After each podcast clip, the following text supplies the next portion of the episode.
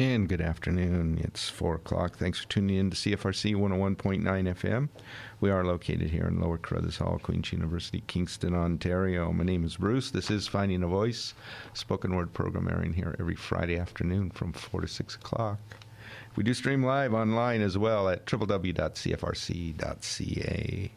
in the first hour from September, what you'll hear today, I guess I should say, uh, in the first hour from September 11th event at Novel Idea Bookstore, you'll hear Kristen and Andrychuk uh, reading from and launching her latest book, uh, Mother's Genius. Following that, from the September 3rd Reading in the End, the Journey Continues monthly open mic reading series, you'll hear readings by Gwen Whitford, Sasha Hill, Jill Glatt, Roger Dory, Corey Toke, Kevin uh, G, or I'm sorry, Devin G.A., and Graham, Bob McKenzie, Sarah Emtish, and Alyssa Cooper. And in the second hour, we're just going to continue with that September 3rd reading in the end, the Journey Continues uh, series. Uh, you'll hear readings by Lyle Merriam, Tia Lund, Gwen Whitford, Sasha Hill, Jill Glatt, Roger Dory, Corey Toke, Devin G.A., Anne Graham, Bob McKenzie, Sarah M. Tish, Alyssa Cooper, and me. Uh, this first, though, the usual hourly announcement. Occasionally, some poetry, spoken word, and music played on this show may contain strong language, but it's all played in its entirety, with content unedited to honor the creative integrity of both the author and the piece. So, up first this hour from the September, uh, a September 11th book launch event at Novel Idea Bookstore, you'll hear Kristen and Andrychuk reading from her latest book, Mother's Genius. And uh, she was introduced that evening by uh, Maureen Garvey. Tell you what, here it is. I'm, uh, my name is Maureen Garvey. Uh, I have um, known Chris um, probably not as long as some people here, but I've known her for quite a long time. Uh, Chris and I have been in the Banry uh, writing group. I'm not sure exactly how long, but Laurie Lewis invited me sometime in the 1990s. and the Banry writing group is, is a kind of thing like, you know, the the the, uh, the coat where you replace one sleeve and another sleeve, and it takes on different shapes all the time. But one of the th- one of the pieces that hasn't actually ever changed, as far as I know, is Chris. uh, it was a, a, group that began, I think, out of a writing class of Bronwyn Wallace's, and Chris uh, was in that foundational group, and she has been uh, a very loyal and stalwart member ever since. I think discovering, as a lot of us do, that um, having that kind of uh, audience, that kind of reader, that kind of community, uh, and that kind of expectation that you're going to turn up uh, once a week with something to write is just an amazing gift. And Chris has turned up every week. I don't think I've ever known Chris to come without something. Um, and as a result, Chris's output over the years, I think, has really been. Um, not that she wouldn't have written otherwise. I'm sure she would have. And she was writing well before, I imagine, the Banry writing group began. Uh, but it is one of the reasons why she has a very wide and wonderful corpus of, uh, of, of, writing. Uh, beginning from the early days in small magazines, uh, Chris has been a real kind of role model for an awful lot of writers. Uh, she goes through that horrific process of actually submitting work to uh, magazines and editors instead of just putting it under the bed. And as the window gets increasingly small, uh, um, she still um, persists, and it has been really um, remarkably, not remarkably because she's kept at it and she's a very good writer, but she's been uh, very successful. I mean, one of her early books which is the singing tree, is that it? That was Oberon in the 80s, was it, I think? Or was it? Oh, well, I wrote it down somewhere. 1996, you are, you're right, yeah, 1996. Uh, and then another one from Oberon, and then in very quick succession, uh, two books from Guernica as part of their Essential Prose series. Um, so um, I'm, we, I think we were all very excited to see Mother's Genius because um, Martin, who's Mother's Genius, is a character that's been very familiar to all of us. And he's a, he's a very complex character, uh, one who um, is not easy to live with. Uh, I think, as his mother knows, his sister knows, and a number of other people who know Martin uh, have found out, but he was uh, very um, uh, a character who uh, had an awful lot to overcome. He was angry at times, but he had really some uh, wonderful gifts. I remember at one stage he had written a science fiction novel and which we got to read quite a bit of. and I, I, felt very sad that not very many of the Silurians got into this book, but um, uh, maybe uh, Martin might publish that book himself later later on. He may um, so I think. Um, no, there's not an awful lot more that I really want to say, except I think uh, many of us here uh, well, Bill Hutchison has been a stalwart listener of uh, Chris's over the years, as has Laurie. And a lot of new uh, people have joined the writing group who uh, I think have learned a lot from Chris. She's there are other books as well um, that I think uh, many of us feel should see the light, and we hope that they do very soon. But for now, tonight we're celebrating Mother's Genius, and Chris is going to read to us.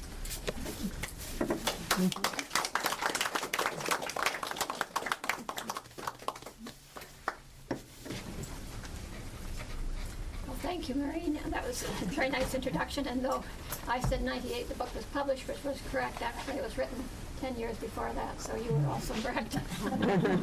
yes. Uh, I want to thank Maureen for introducing me. And uh, I want to thank the writers group for coming, and Bill Hutchinson for very glad you're here, who played a role in the character Martin. Really seem to understand him when some, some people at Guernica don't exactly. But uh, I want to thank uh, people who've come from out of town, my sister from Owen Sound, and friends from Toronto and Barrie. Uh, really glad to see all of you, and many of Sylvia's co-workers. and I, lastly, I'd like to thank my, not leastly, but lastly, I'd like to thank my daughter Sylvia, who uh, edited the book and has been given endless technical support. I'd also like to thank my husband Don for his long time support and loyalty, but not with a lot. Anyway, uh, Mother's Genius, I have to read from big print, is uh, set in the small town of Grenville, which is familiar to many of you from the previous novel, Cadillac Road. The story progresses through the 1950s to the 80s. In 1940, Martin Thornton, five years old, fell from the family's apartment balcony and suffered catastrophic and permanent injuries. This plays a role in everything that happens afterward. His alienation, his anger, his mother's love and devotion, his sister's alienation, and his everything else that happens. This is Martin's story. I'm going to read four very short passages from the novel. I'll start at the beginning. The first section, when we were young, is narrated by Gretchen, who is 14 years old. The year is 1953. Her brother Martin would be 18 at this point. The porch swing grate screech squawk, screech squawk, which to us sings summer, summer. The swing belonged to my great grandmother, who spends winters in the barn. I like its squeaky voice. When I was little, I named it Screechy. Martin laughed at me, said I was always naming and making pets of everything. The first day of the holidays, and I finished grade eight. If only summer could last forever. I'm reading Beautiful Joe. The poor old dog's dying, and I'm crying so much you can't see the print. Mother says to always finish a book, no matter how sad it makes you. Bears one for life, she says. Martin with Charlemagne, his yellow striped tomcat stretched out at his feet, is typing away at the brailler. He can do 30 words a minute now. I'm glad he's home and never has to go back to that school. He hated it. He graduated grade 12. He's going to be a writer. Already is. Plans to write a bestseller and live in New York. Hope that doesn't happen right away. Mother says someday he'll be famous. I pick up my book and read a little more. Gretchen, you're snuffling. Are you crying? Martin asks. This book's too sad. What book? Beautiful Joe. That's a kid's book. Science fiction's better. You should read Arthur C. Clarke's new book, Childhood's End. Mother recorded it for me. Though his cloudy eyes can't focus, he looks at me. Port swing groans as I get up. What are you writing? I peer over his shoulder. But a fun band of aliens that accidentally land on Earth. You mean like our Japurians? That was kid stuff. Your braille's slow, so I'll read you a bit. It's the prologue. He takes a breath.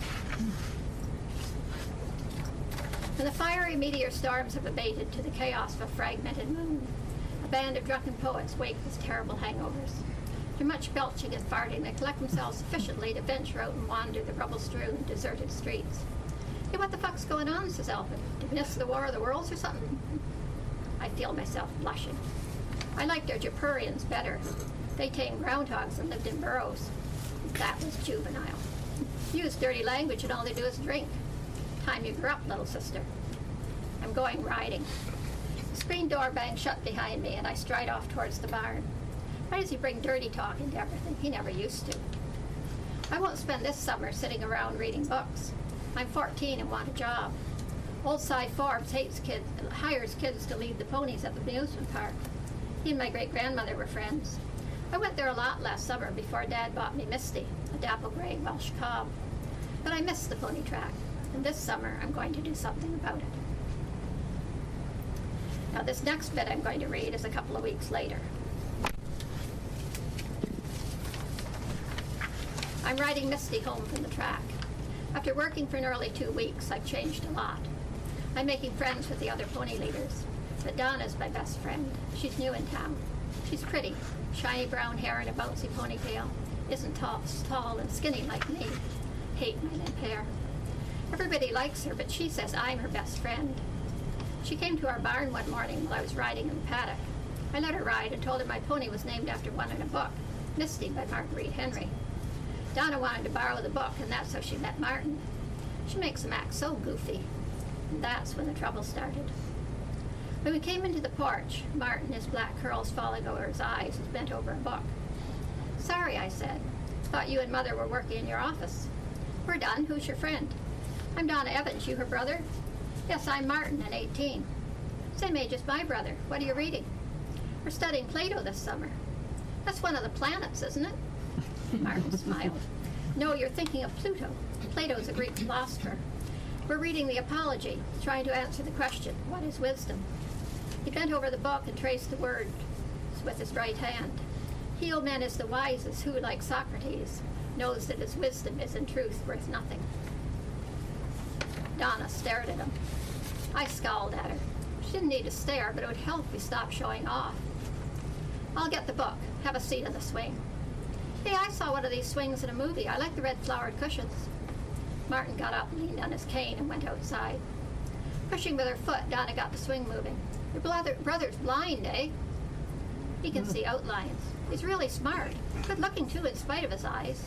He walks funny. What happened? I ignored all her stupid questions. I'll be right back. Just then, Martin opened the screen door. He held a single red rose. How well did art imitate nature? he asked. Donna looked at him with her mouth open.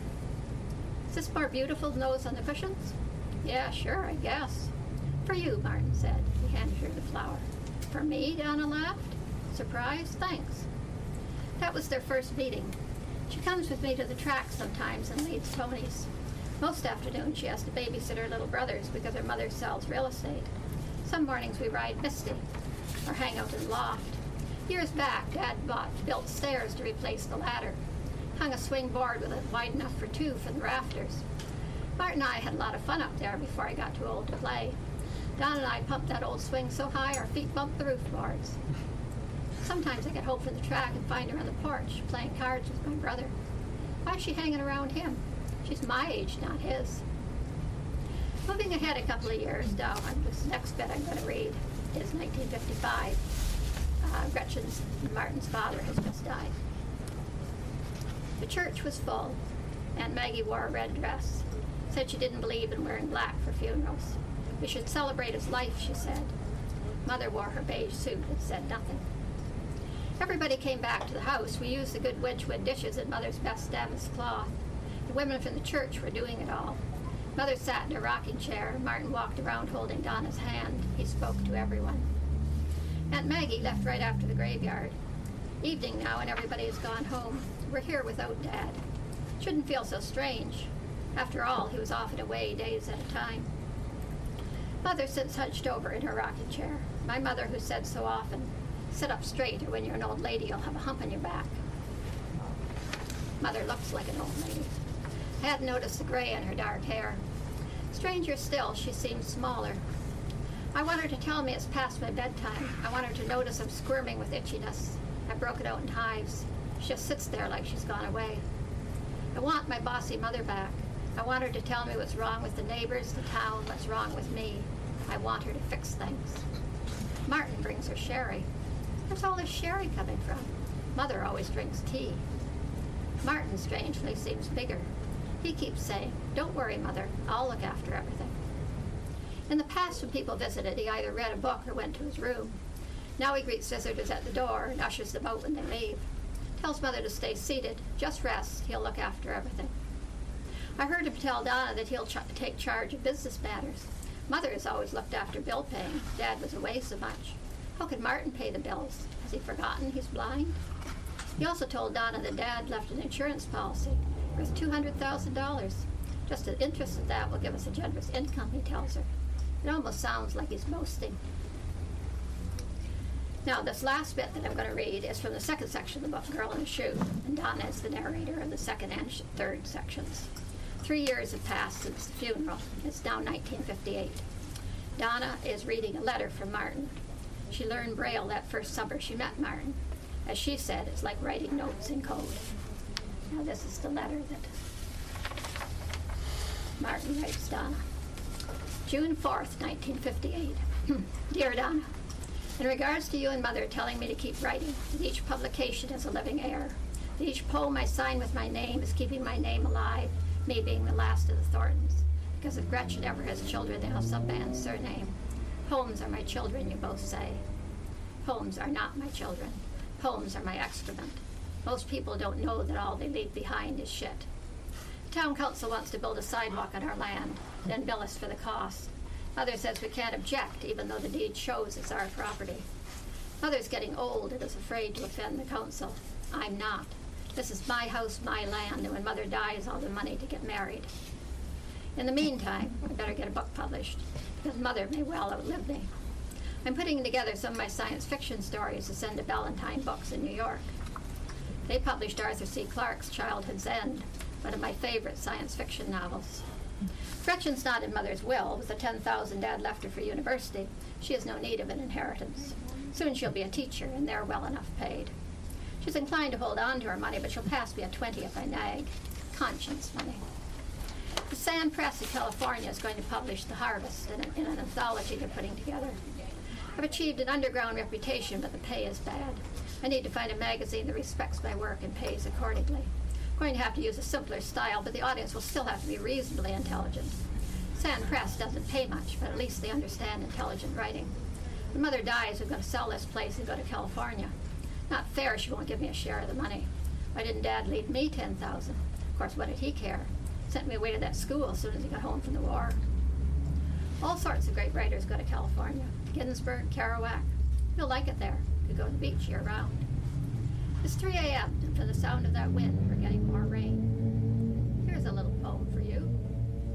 Branches thrash the windows while the wind's roar drowns the clicking typewriter. My cold companion, who swallows my thoughts and spits them out in puny turds. My fingers ache from these rough keys, will never find release till they play upon that other keyboard where they can tap each knob of wrist, of spine, of rib, of hip, till they are stilled by you. Thank you.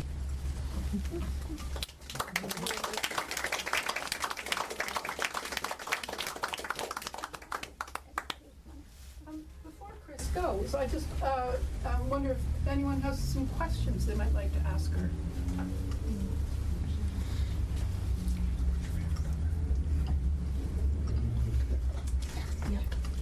Remember the, the protagonist from Cadillac Road, the young woman? Sharon. Yeah. What role does she play in Mother's Genius?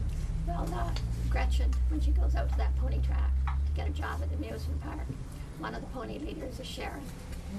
Sharon and Gloria are the- both the pony leaders. Do you hear more about their family and what happened to them? Yes, uh, not at the same, for instance, one time that she's out at the pony, when Gretchen's out at the pony track, she goes over to Dutton's, uh, by, invited by Sharon to see the new baby.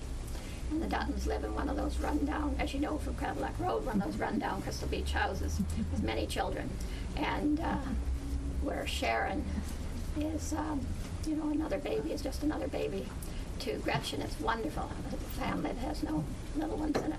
So she's very impressed by all the babies, and uh, it's absolutely wonderful.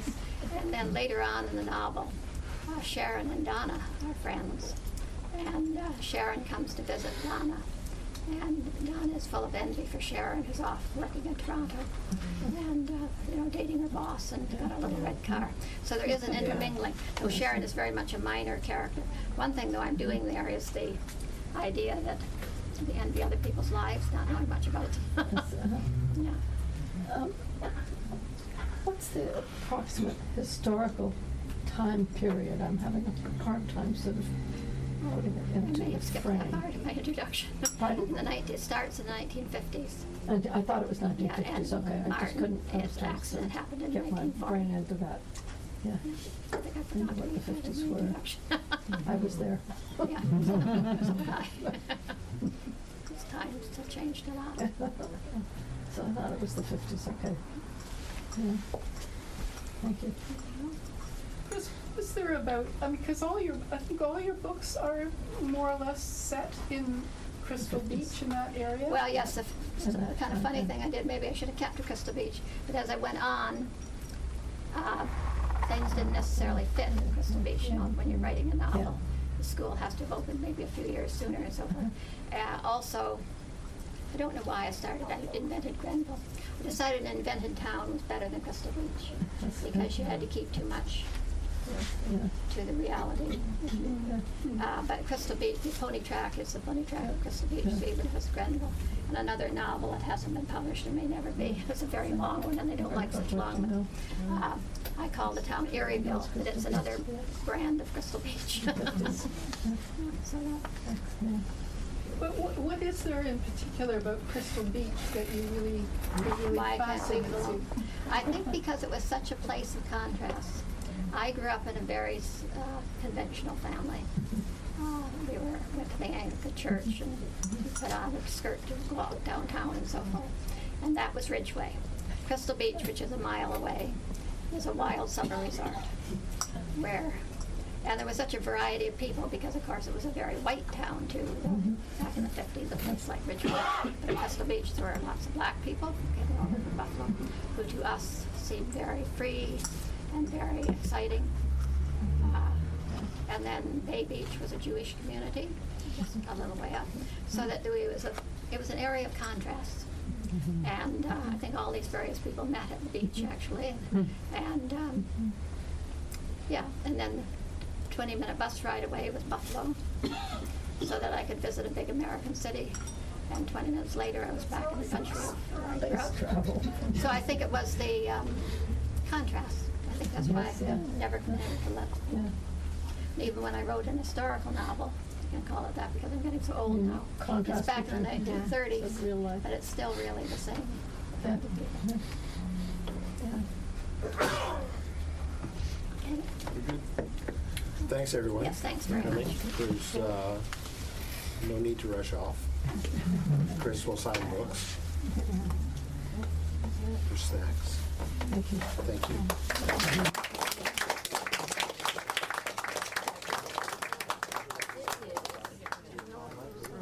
And you just heard from the September 11th book launch event at Novel Idea Bookstore, Christian, uh, Kristen Andrychuk reading.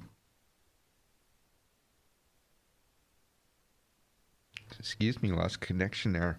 Reading from her latest book, Mother's Genius. I tell you what, let's do this and I'll be right back.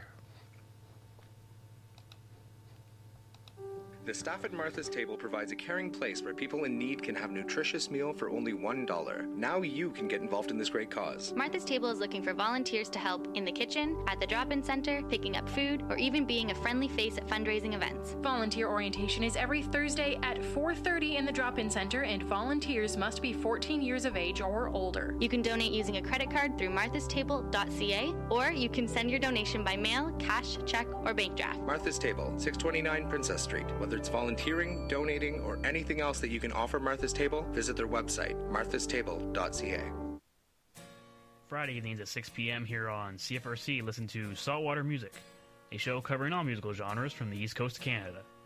Celtic, of course, but also rock, jazz, blues, folk, and a lot more. I'm your host, Rob Carnell. Tune in to Saltwater Music Friday evenings from 6 to 8 here on CFRC 101.9 FM.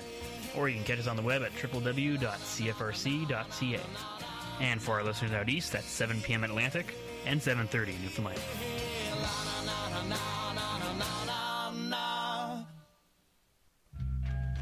I mean, if there's a listener-supported radio station, it means that people can get daily, every day, a different way of looking at the world. Not just what the corporate media want you to see, but a different picture, different understanding, a different picture, a different understanding. Not only can you hear it, but you can participate in it. You can add your own thoughts, you know, and you can learn something and so on.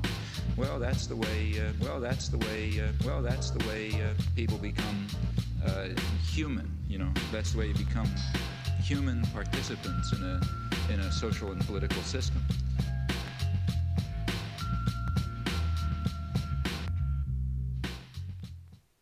Folk Everything, every Saturday morning from 10 till noon on CFRC. Traditional folk, modern folk, future folk, and strange deviations from the norm. Hear the legacy of folk music and discover new favorites and forgotten classics on Folk Everything. Join me every Saturday morning at 10 for a romp through folk culture here on CFRC. Says red Molly to James, that's a fine And you are listening to Finding a Voice here on CFRC 101.9 FM. We are located in Lower Carruthers Hall, Queen's University, Kingston, Ontario. My name, is, my name is Bruce, here every Friday afternoon from 4 to 6, and we do stream live online at, as well at www.cfrc.ca.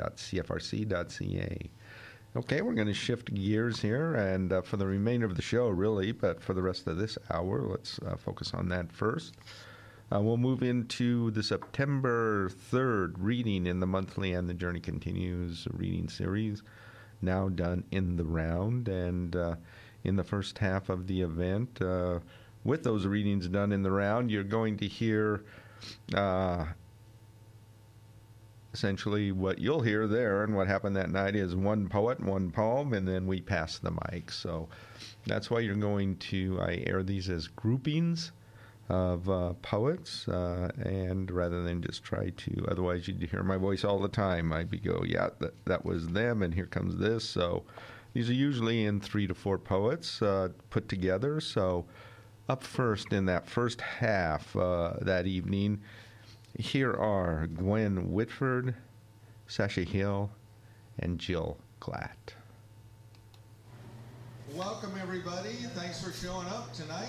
Uh, we've got a nice crowd, and uh, let's give uh, the Elm uh, a hand for having this space for us every month.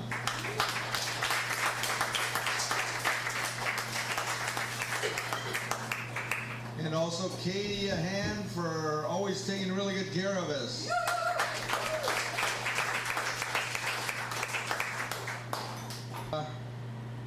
Let's go ahead and bring up Gwen Whitford. Let's bring her up.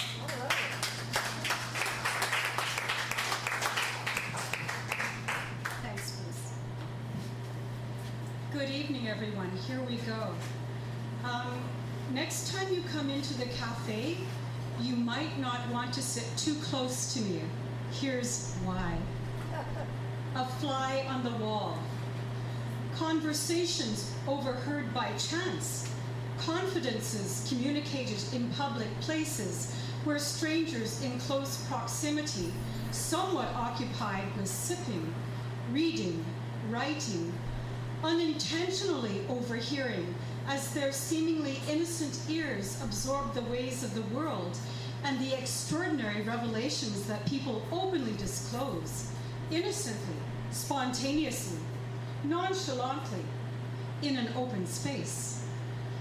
I confess to being a keeper of secrets, except when changing names, situations, and circumstances to make up a make believe world. I don't know them anyway, and truth is stranger than fiction. Thank you.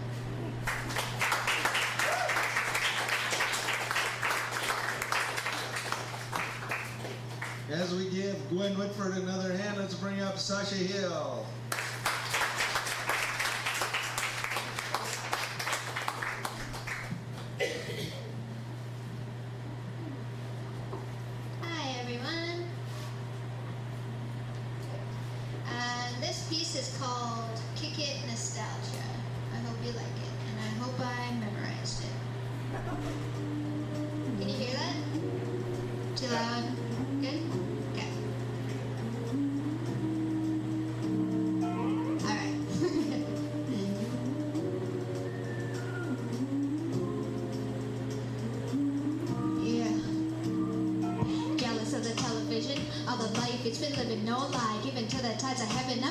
Since 94. Always want more rainbows, trust what I've been told. No, I'll never find a go. Cartoons don't grow old, so we don't know. Don't change my channel, don't do it, get a bruising.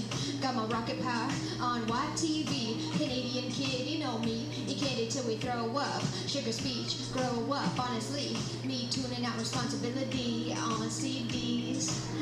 it's a Holy Ghost when your favorite show show up on the television. Big bone, cereal, that's all that matters. All you really need. Take me back to those days, those days, those days, yeah. Well, we would just kick it. We would just kick it, yeah. Kick it nostalgia. We kick it nostalgia.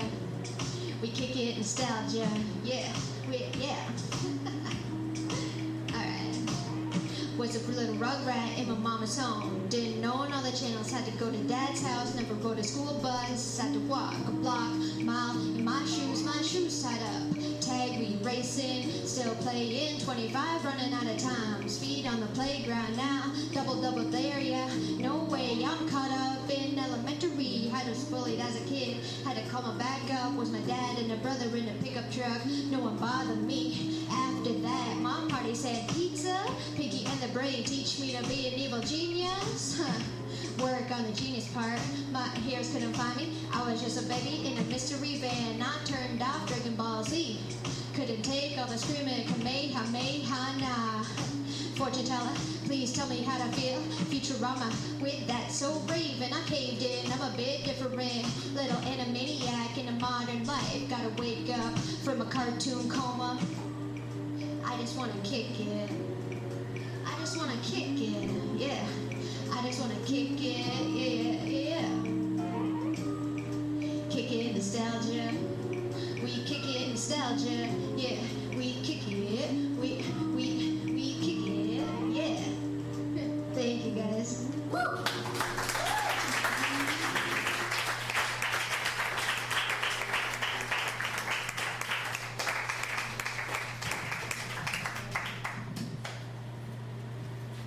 That was Sasha Hill. Let's give it up for her again as we bring up Jill Black.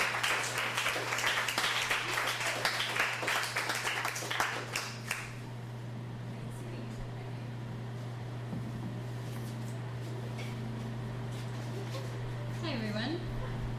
I was discussing. I'm moving out at the, at the end of the month, um, and I have several friends um, who have been dealing with new roommates or they're moving into a new place, and I was reflecting on the, the types of roommates sometimes that we that we deal with. Um, some of them cleaner than others, and I was I was inspired um, through my, my own roommate experiences um, to read this poem by Shel Silverstein. It is entitled Sarah, Sarah Cynthia Sylvia Stout would not take the garbage out. That is the title of the poem, and it is also the first line. Sarah Cynthia Sylvia Stout would not take the out. She'd scour the pots and scrape the pans, candy the yams and spice the hams, and though her daddy would scream and shout, she simply would not take the garbage out. And so it piled up to the ceilings coffee grounds, potato peelings, brown bananas, rotten peas, chunks of sour cottage cheese. It filled the can, it filled the floor, it cracked the window and blocked the door with bacon rinds and chicken bones, drippy ends of ice cream cones, prune pits, peach pits, orange peel, gloppy gumps of cold oatmeal, pizza crusts and withered greens, soggy beans and tangerines, crusts of black burned buttered toast, gristly bits of beefy roast.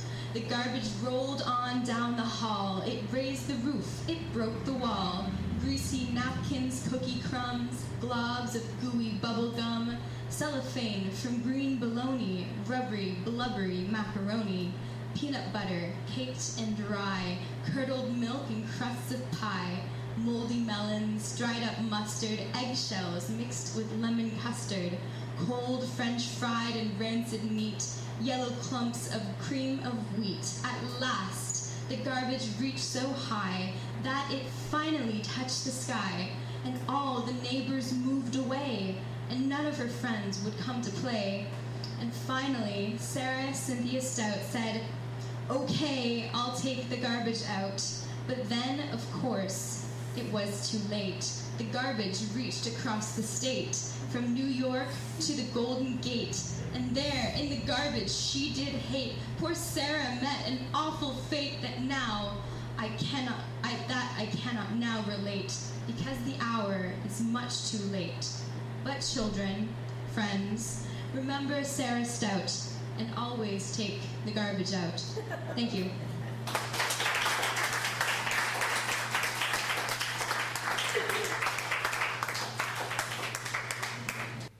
And you just heard readings by Gwen Whitford, Sasha Hill, and Jill Glatt. And that was in the first half of September 3rd, and the journey continues reading in that monthly open mic series held at the Elm Cafe. And again, done in the round, as you can tell. So, up next in it, you'll hear Roger Dory, Corey Do- Toke, Devin G.A., and Ann Graham. As we bring Roger Dory up, that was Jill Glass. Let's give her another hand.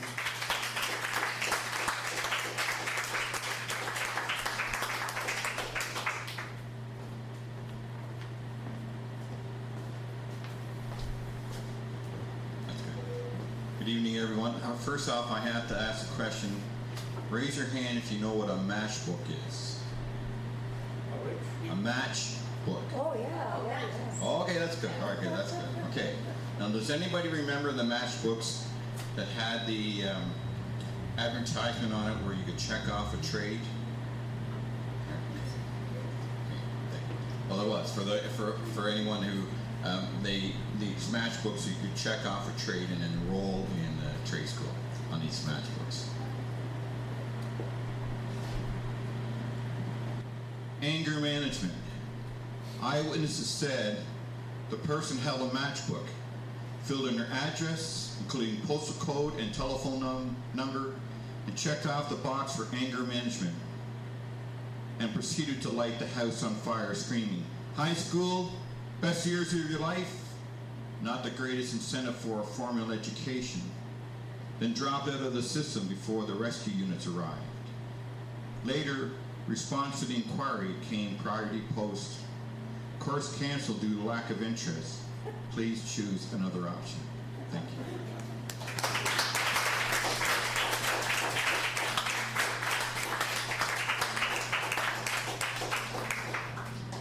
As we bring up Corey Tilke, let's give Roger Dory another hand.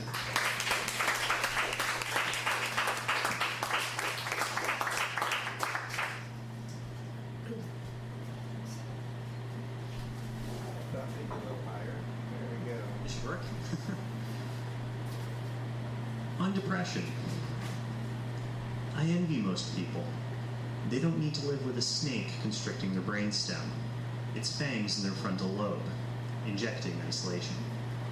Thank you.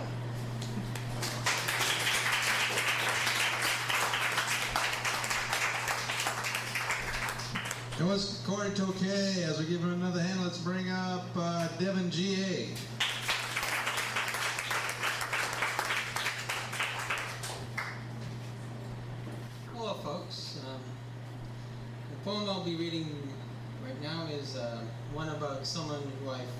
whack job. It's called Stream of Arrogance. I threw it up, let the bird fly away. Talk a lot, I forget what to say. When things don't go my way, feel the wrath of my fits. My tooth stings so diligently reality I led astray. Chain smoking and drunk on rage. My heart sings as I blankly stare at the ashtray. Too often, fists form on a triple beam, sneer like a horny puma. Cross lines of gambit guarantee bliss, but aren't as hopeful as they seem. Connected dots looking like the American dream. Have a slimness and forfeiture with my peers. Shared dimness enters the eye of this beholder. The perceived structure of bleach. The burning feeling in the air tonight never adds grimness to my personal, personal rapture. My reaper, the one who rhymes, coincidentally calls the death of me. Racy is the spotlight. It lands on the one who runs tight. Irony in this grown man. I wander to locate a little thing to sneer at. My vision could be foresight, but I'm the scarlet witch, bewitching myself with the grind, complaining about blindness. I submit to the bind of emotion, turning my initial sight into madness. Drivel is my existence, I drink too much. Wind up my pride, it becomes sadness. The spotlight reveals what I perceive as a god. To give, maybe to receive, but I can't stop taking. When the day may come, I want to achieve greatness. At times of great cost, I will think that I have lost. These lines never crossed like connections in the brain. I've passed the limit, failing to play within it. Waiting for this rapture, I sit with my legs crossed for hours, buried in a pit my God put me in. Ignorance is how I lost my vision. This ignorance I call Thanos. Thank you.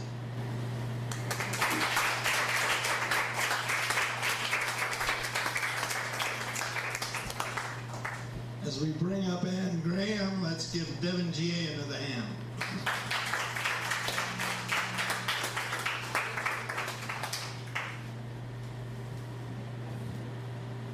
Thanks.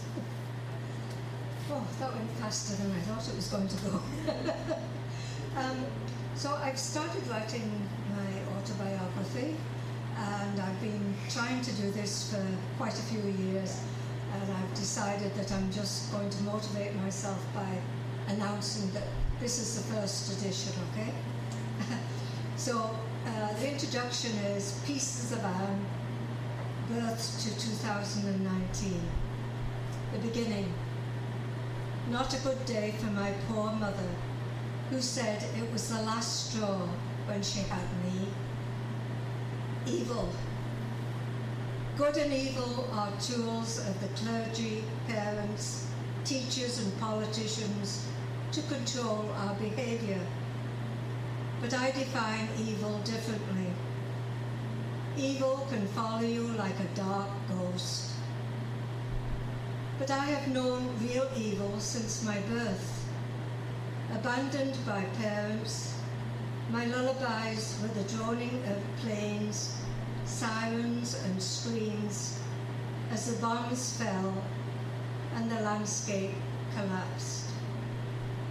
I still have craters in my memories. Adrenaline kicks in when sirens wail. On D-Day, the war did not stop for me. It continues in my brain and psyche. We were three children alone on the streets. Shelter, food, and survival were our goals. Fear was our companion and motivator. Love kept us bound close together.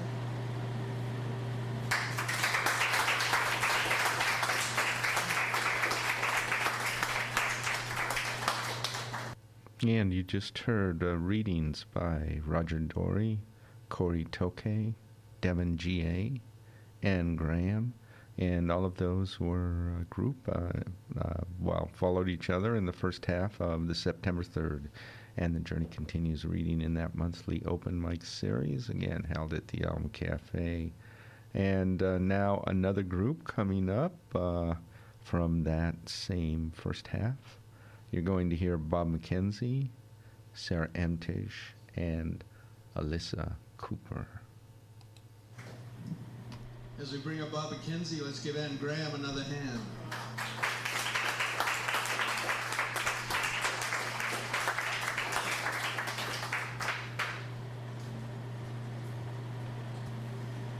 Okay, this is uh, actually a poem I wrote for an event later this month that I'm now not able to attend, so you get it instead. It's called Where Are the Angels? Can I tell your story? It's a sad story. I was panhandling downtown, sitting on the sidewalk, and this man walked by me. I think he's an ecstasy dealer.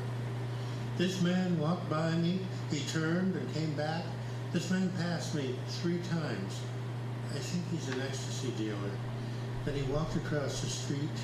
He picked up a brick, brought it over, and hit me hard.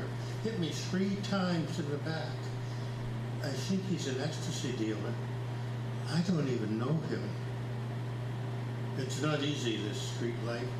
Sleeping on grass and park benches, roughing it in camps in the woods, waiting to be roasted by city cops, ready to destroy whatever you own, panhandling for enough to buy food, digging in restaurant dumpsters, stealing food just to survive, shadowed along downtown sidewalks. Shadows adrift outside society's comforts, invisible to those who wish not to see.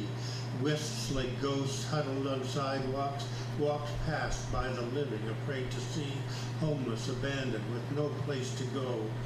Poorly fed and poorly housed, or not at all. Illness and mental health issues untreated. Alone and unprotected against the elements, preferred by too many to be dead and gone. It's not easy with no home to go to, shelters often too full or dangerous, moved along by cops and shopkeepers, beaten and harassed by bored police, braving seasons without proper clothes, battered by rain and snow and hot sun, hid in shadows and under eaves or trees, invisible to those who will not see, shadow people living in the cracks. I walk in the shadows among the ghosts, talk with them and call them my friends, the troubled and those who have troubles, strong and courageous against all odds, beaten and abused, but most of all shunned, invisible and unwanted wherever they stop. A man passed three times, my friend says, beat him with a brick, a too common story. My friend tells me, I don't even know him. Where are the angels when you need them? Where are the helpless, helpers and compassionate, bringing the homeless back home again, raising up the downtrodden and defeated, feeding the hungry and healing the ill, seeing in the shadows beautiful people, bringing life back to sidewalk ghosts, light to those who live in the shadows. And if you look, you will see angels.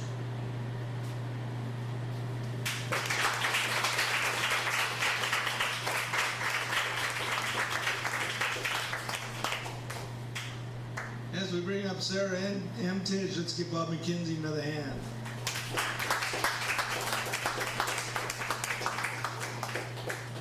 Thank you. Yeah. Um, so when I was here last month, Sasha drew a picture of me. I thought that was really cool. It reminded me of uh, the times I used to draw more. Um, and uh, the times I used to draw people when they, they didn't realize it. Uh, so when I lived in Toronto, I did a lot. I rode the subway a lot, and um, and this is a poem about about trying to draw people on the train. It's called Train Sketching. Don't stare, but look. Is someone asleep or reading a book? Be subtle, don't keep up your gaze like a creep. With an open pen and an open sheet, it's just drawing a friend that you may never meet. Quick, look at your feet lines drawn along with the rush of the train and the train whistle song, wondering what's in their brains as you take down the face they maintain.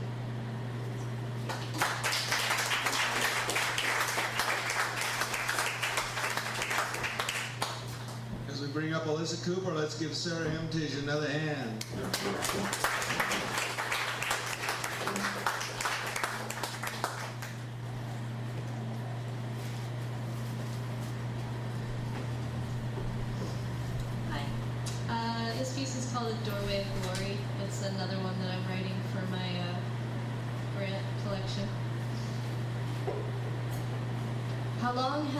Since you last slipped your fingers under your own skin?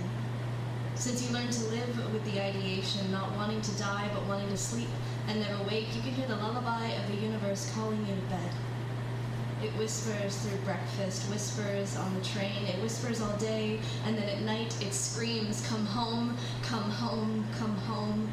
Don't you know that you cannot hear the sea until you open your lungs to the salt? The tide comes in hopeful and recedes disappointed, the waves crashing on your calcium shore asking you to sink. And you dig your toes into the sand. Instead, cover your ears with both hands. You think of the things that those hands have held. The butterfly with crooked wings. Remember how you wept for her limping flight. How you whispered mercy, mercy, mercy, but couldn't find the strength to close your fist sang her lullabies softly, gave her salt and bread, let the sand melt on your sorrowful tongue. Can you hear it still? How you screamed, Mercy, mercy, mercy, how you whispered, Come home soon.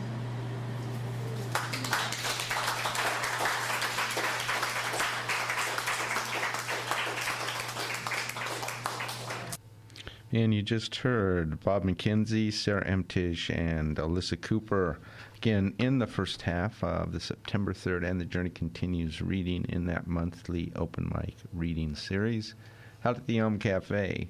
And uh, again, as it seems to be, I shouldn't have to keep saying this. It's probably obvious it's done in the round. So one poet, one uh, one poem, and pass the mic. So I do have a few minutes. I've actually scheduled a few minutes into both halves, even more in the second half today. There are just so many events, and there are calls for submissions going on, and I just want to kind of catch everybody up on some of those. So I'm going to do that.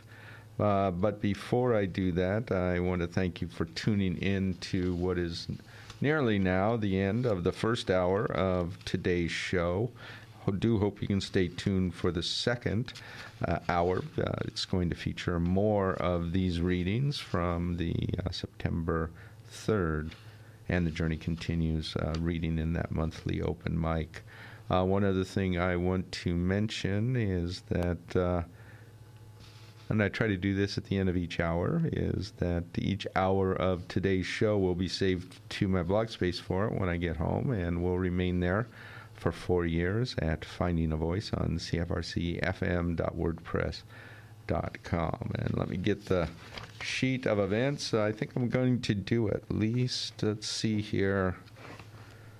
I'm going to do one uh, call for submissions because it actually applies to this, and there are only a few days left. The deadline for this is October 10th. So, coming up, uh, what is that, middle of next week at some point, or maybe what is today? Today's the 4th, six days from now. So, still got six days, uh, but. Uh, I'm going to read it the way it's written here. CFRC 101.9 FM has sent out a call for submissions of original work for the first Shortwave Theater Festival. It's going to be a week of audio drama uh, to air on November 5th. And see, they're going to select five audio projects. Uh, from those submitted. Uh, it says that CFRC will work with you to develop your play into a podcast and radio broadcast. Anyone is encouraged to submit professional theater companies, emerging or unpublished writers, uh, mid career theater artists, or community groups. So check uh, the link for details. Actually, it is www.cfrc.ca slash shortwave. Should take you right there, and you'll know exactly what you need to do. So that sounds pretty cool. That sounds really exciting, actually. I'm looking forward to hearing uh, what comes out of this. I'm going to move now into yeah, let's do a few events here before the top of the hour, and then uh, got pages of them here, literally. Uh, so um, uh, going to definitely try to get a ways down. There are a lot of things going on. I think I counted 12 events uh, coming up this coming week and something like nine the week after. So it's going to be a busy October.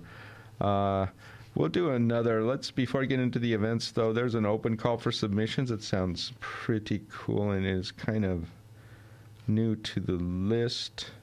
Trying to make sure. Oh, you know what? I'm going to do one one other one. Uh, that expires earlier. There's one coming up on uh, October 16th, and it's like the Kingston Arts Council. It's their Nan Yeomans uh, grant for visual media. Uh, so it's kind of cool to to audio or visual media things uh, calls here uh, this afternoon. So uh, it says that grant uh, for artistic development uh, uh, has launched, and the grant aims to help young, promising artists and/or artisans working in visual media to further further their artistic growth and education. The application deadline again for that is October 16th. www.artskingston.ca slash and it's I'll just spell it out N A N dash Y E O M A N S dash grant G R A N T dash F O R dash R A R T I S T I C and uh, that's followed by a slash.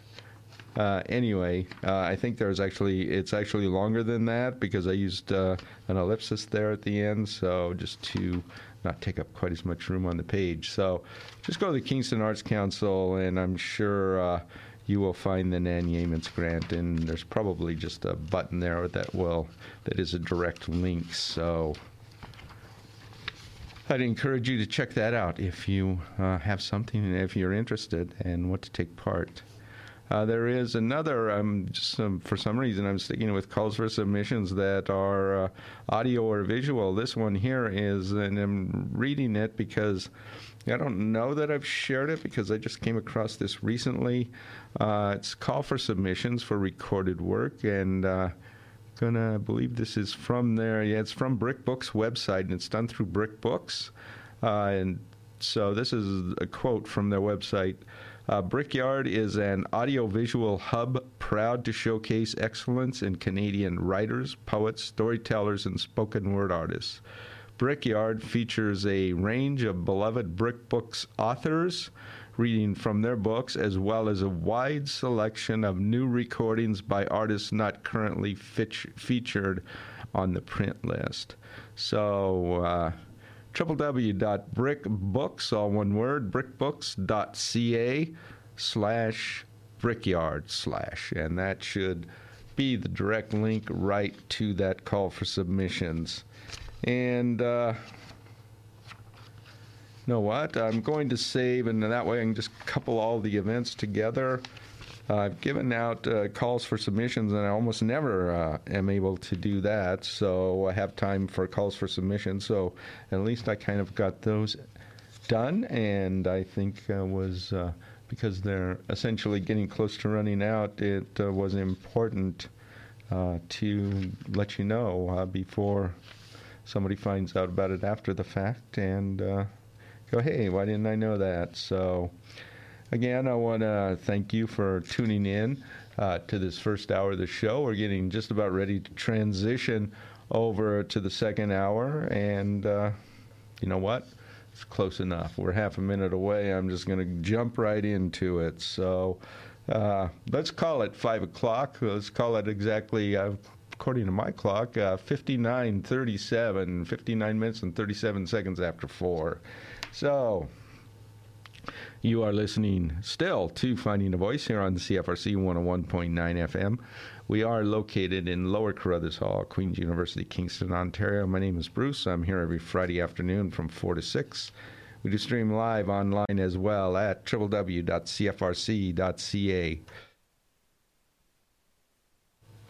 And in the second hour, from again the September 3rd reading, in the end, the journey continues monthly open mic reading series. And as we continue with the first round and then move into the second, you're going to hear, excuse me just a second.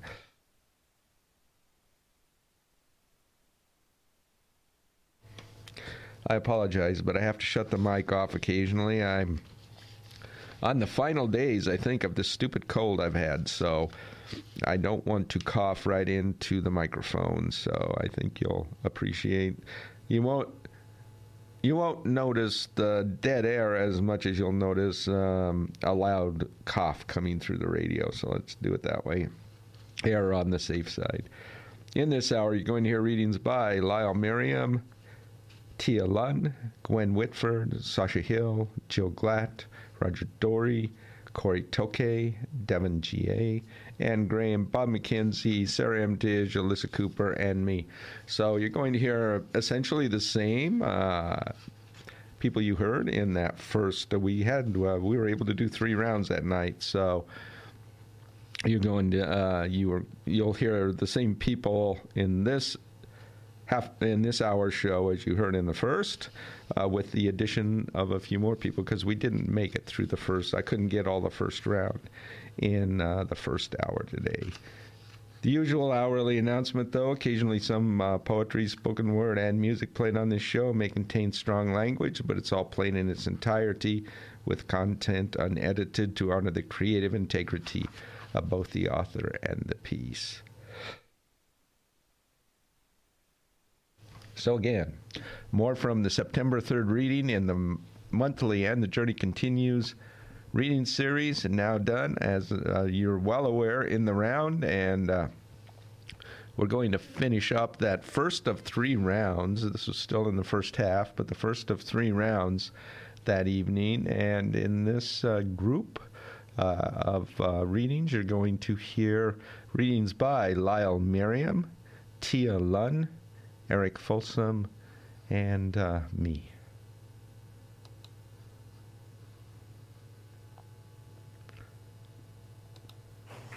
As we bring up Lyle Merriam, let's give Alyssa Cooper another hand.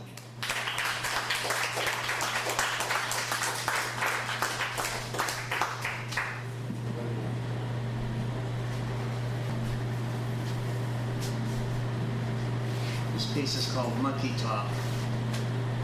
All those nasty monkeys that chatter in my head, saying you're not good enough, you're never going anywhere, and anyway, you'll soon enough be dead.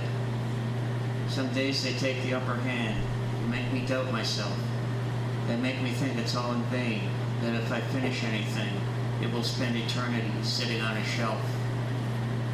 All that monkey chatter that echoes in my brain, telling me that it's too late, that I've wasted too much time, and my life is swiftly going down the drain. All those monkeys in my brain that try to put me down, what have those guys ever done? Who are they to criticize? Who do they think they're trying to push around? Begone, you nasty monkeys. Take your chatter far away. Go waste someone else's time. I'm no longer listening to anything that you might have to say. Thank you.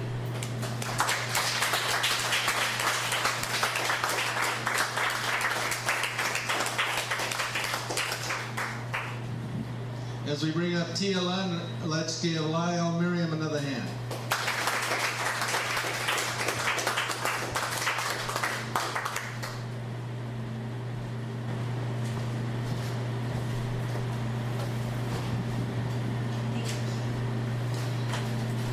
This is called Blue Indigo Violet. I miss being in a with someone I love. I miss sitting on the floor, reading poetry out loud, pressing hands into the blankets, bringing the candles to our noses. It's just not something you can do alone. Now my heart is breaking for a poem that hits too close to home, too close to this thing keeping me alive. A poem about lettuce and bathtubs, and in the middle of the store I'm running warm water, dipping in a fish net next to the books about how love can save you. And I've said that love could save me, but I don't know if it would. I know what I've promised, but I smell like coffee and caramel, and I'm still alone. Poetry can change your heart. can save your life, but I don't know if it will, and I'm still alone. One day we met a man here who told us he saw Allen Ginsberg back in the 90s, and we listened to Howl all afternoon until we had to stop. There's probably a copy here somewhere. I could look, but I won't because I don't need to anymore because I don't think I'll ever forget it. Because time doesn't work the way time doesn't work the right way, can't touch me like it should. I'm still walking in slow motion, a goldfish looping through and around the same aisles, fingers dragging like anchors along the spines. And my heart is breaking when someone comes up to me and says that I'm pretty, and I laugh, and I'm still alone, and I don't believe her, and I'm still alone, then no one notices the way I've stopped breathing in the feminist section, and I wish they did because I'm still alone. I wish I had anyone to notice me. I wish I had someone to read this poem to.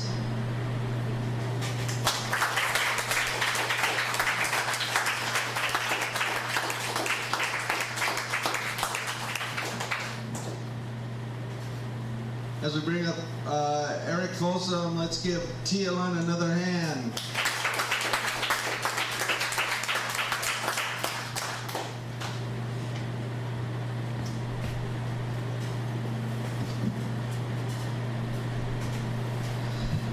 This is called skewness. Um, uh, that word is from, um, it's from a. It's a way of like uh, uh, describe, you know, uh, all the polls that you're going to be seeing in the next several weeks. Like there's a margin of error. It's when there's more margin of error in one part of the graph than another. That's how skewed it is. It's skewness, and it's um, so I'm using that as a metaphor for something else. Skewness a line drawn just outside the bell curve of our lives. The pair of slim second arcs pushed off to one side, shifted as if by asymmetry in our passions, shadow profiles of our margin for error. Liminal sapphire against the circular dark, a backlit corona, blue planet in eclipse. Atmospheric layer we need so we can breathe. Swirls and percolations of weather on the ground. Was it magnetism or personal momentum? Emotional skewness distorted by systems, the gravitational lensing of the heart's desires, and the fierce blue layer where biology thrives.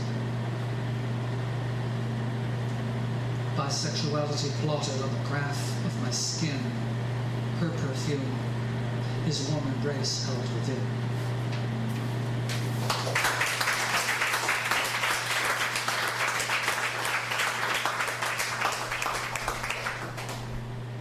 Let's give Eric Folsom another hand.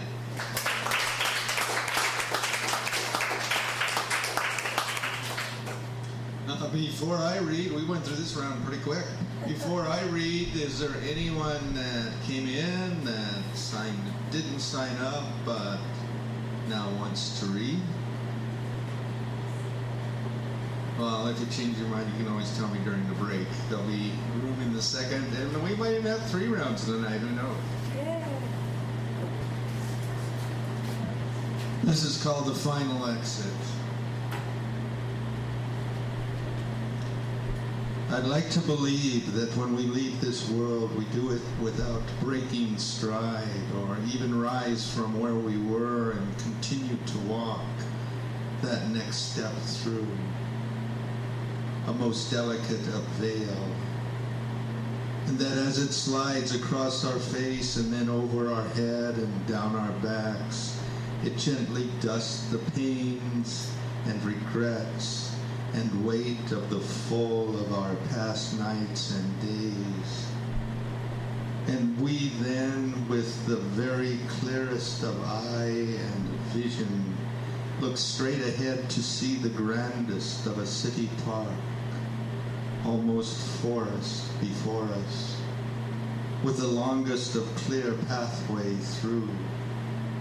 We walk and watch in an easy twilight and ever dusk, with the coolest of breeze brushing across the face, our face, on a lukewarm as if summer evening, and everywhere but ahead there is an ultimate and profound silence.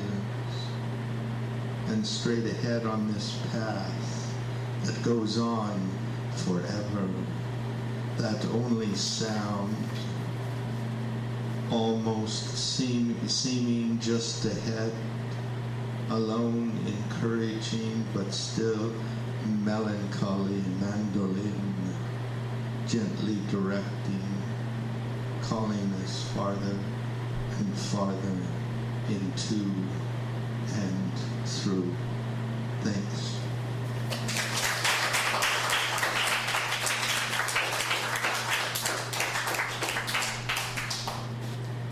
And you just heard readings by Lyle Merriam, Tia Lund, Eric Folsom, and me. And as mentioned, that ended the first round of uh, the first half. Well, the first round in the first half, let's put it that way, of the September 3rd, and the journey continues uh, reading in that monthly open mic reading series held at the Elm Cafe. And uh, coming up next, the next group opened the second round that evening, and here and you're going to hear uh, Gwen Whitford, Sasha Hill, Jill Glatt, and Corey Tokay. Sweet. Let's go ahead and start round two. Let's bring up Gwen Whitford.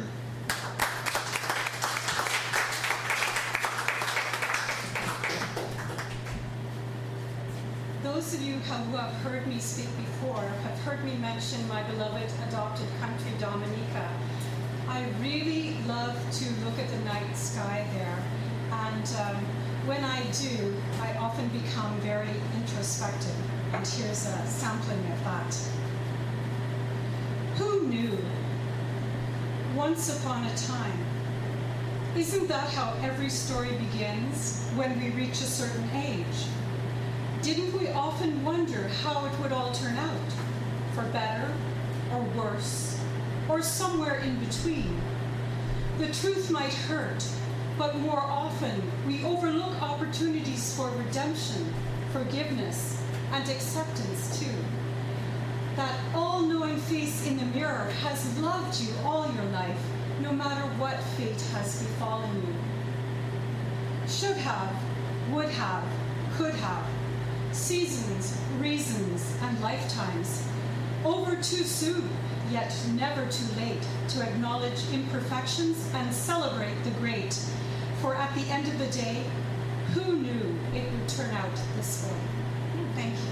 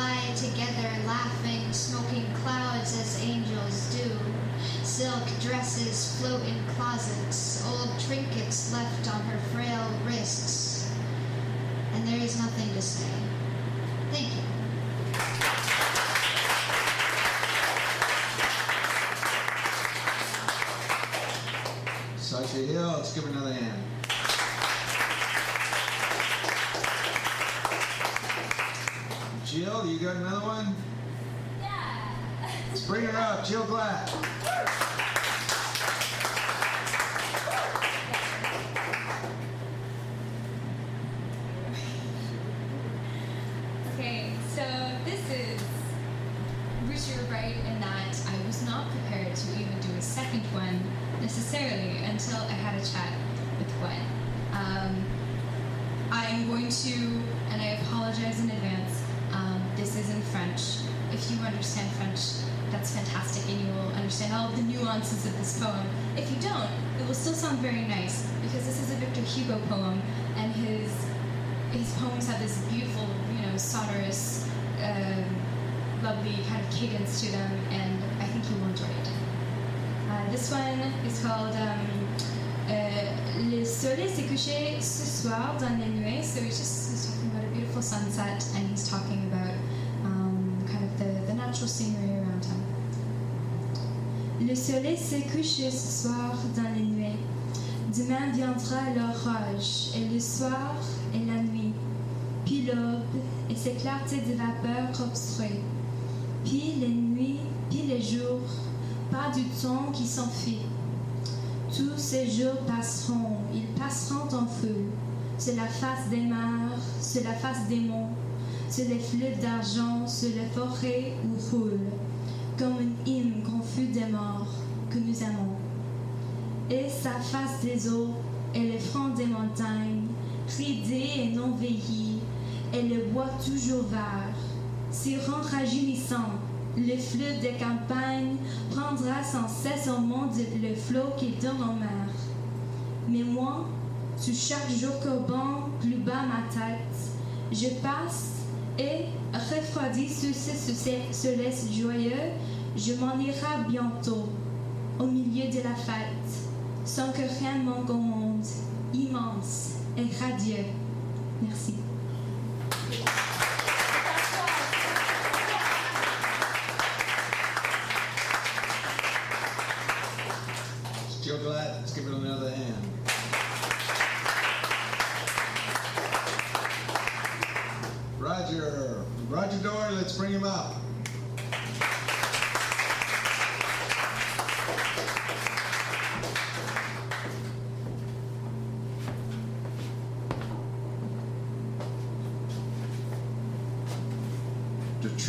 Regarding Adam and Eve.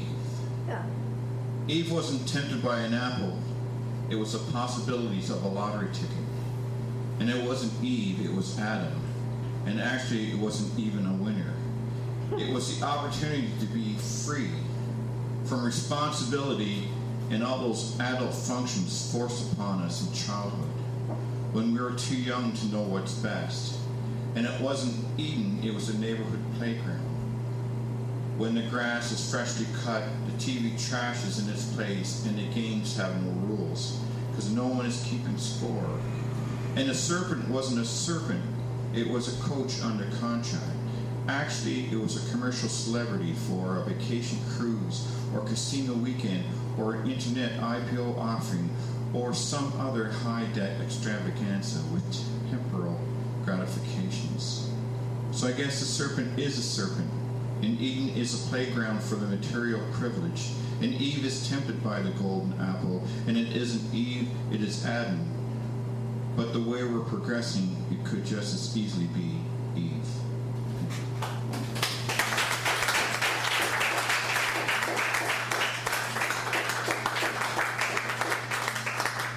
Roger Dory, let's give him another hand.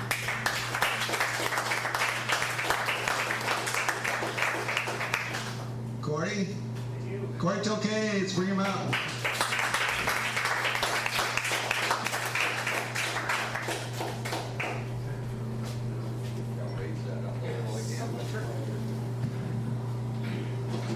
So this will hopefully one day make up a portion of a larger piece chronicling the Martian Wars. So, Martian death rays. You never forget the humming, the bloody buzzing of each blast. Ash, the only thing that remains. The dead never sieved from the soil. Lucky bastards beside the wounded, whose nerves scream louder than any lungs as they clutch at cauterized stumps while dancing pain-filled pirouettes. Easy targets for the humming, the accursed bloody buzzing. Thank you.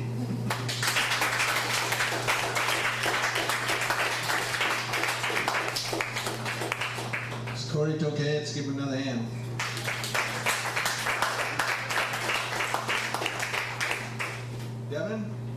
And you just heard readings by Gwen Whitford, Sasha Hill, Joe Glatt, Roger Dory, and Corey Tokay. Again, that was in the second half of the uh, monthly and the journey continues uh, reading in that open mic series at the Elm Cafe. Up next, the next group of uh, poets you'll hear in the round are Devin G.A. and Graham, Bob McKenzie, Sarah M. Tisch, and Alyssa Cooper. Devin G.A., let's bring him up.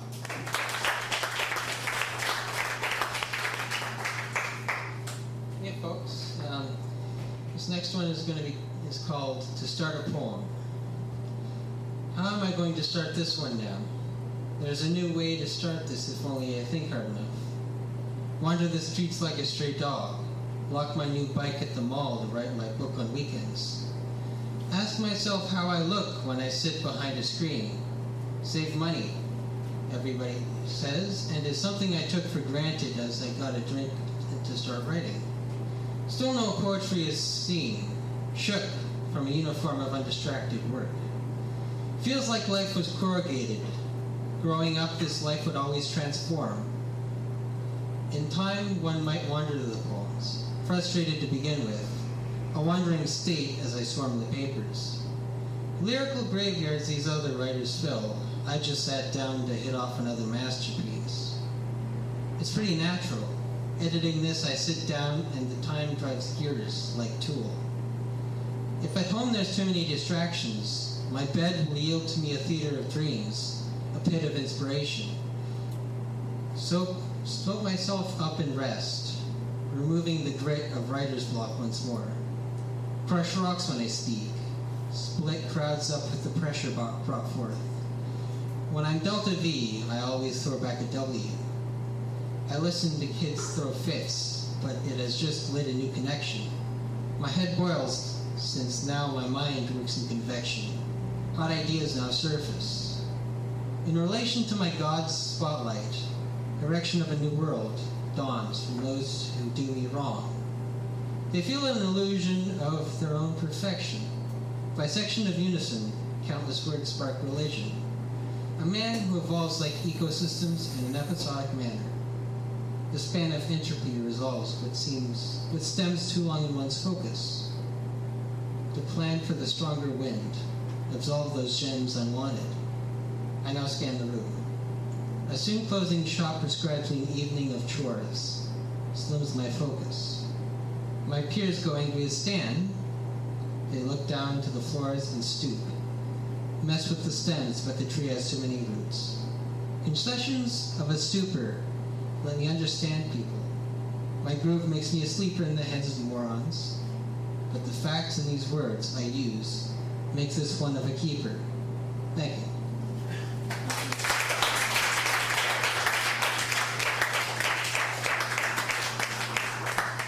Devin G.A., let's give him another hand.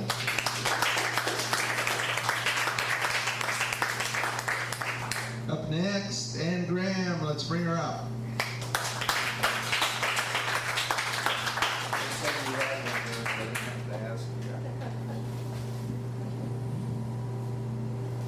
I, think we should start with the short ones and work up to the tall ones. okay. Con- conversation with God. I was talking to God this morning. In fun, I asked, How are you today? God laughed. I am as you are, my dear friend. You know well that we share our existence. Creation is my love and source of joy. Your part is to live each day completely. By living in each moment, each action is transformed into a new concept. Thus, we enjoy it differently. I am a greedy, loving God, and I just can't get enough, give enough. Creation is also my addiction.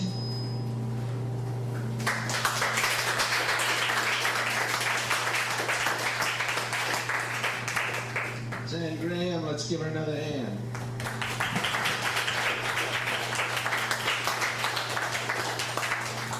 Up next, Bob McKenzie, let's bring him up.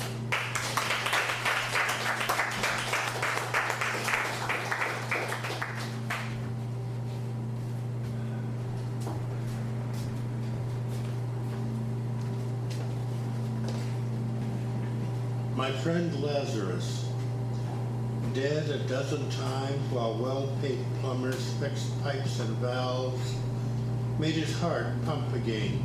No guarantee this time their repairs will hold.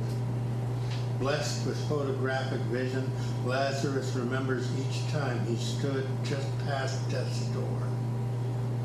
Drawn toward light beyond while plumbers wrench him back to an uncertain world. For a regular like Lazarus, death's no more a mystery than life that just won't let go.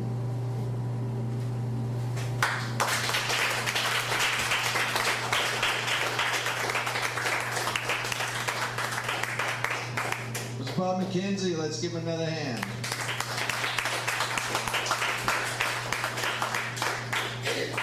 Sarah? Sarah M. Tidge, let's bring her up.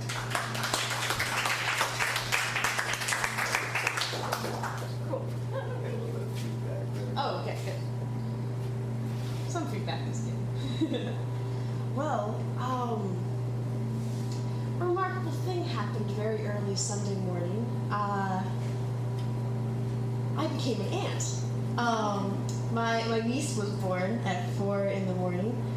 And uh, so that, that is still very much what my heart is full of. And I don't have, her name is Hannah Joy, six pounds, I don't know, maybe more now. Um, and uh, I don't have any poems about her yet, uh, but I'm, I'm sure there are there are many on, on the way. But I do have a poem about her mother, my sister, and I thought um, I would I would just read that one anyway. Um, it's called Packing Light.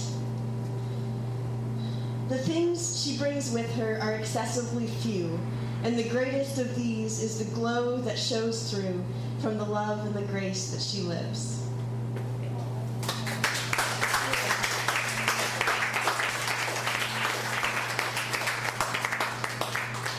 Sarah let's give her another hand.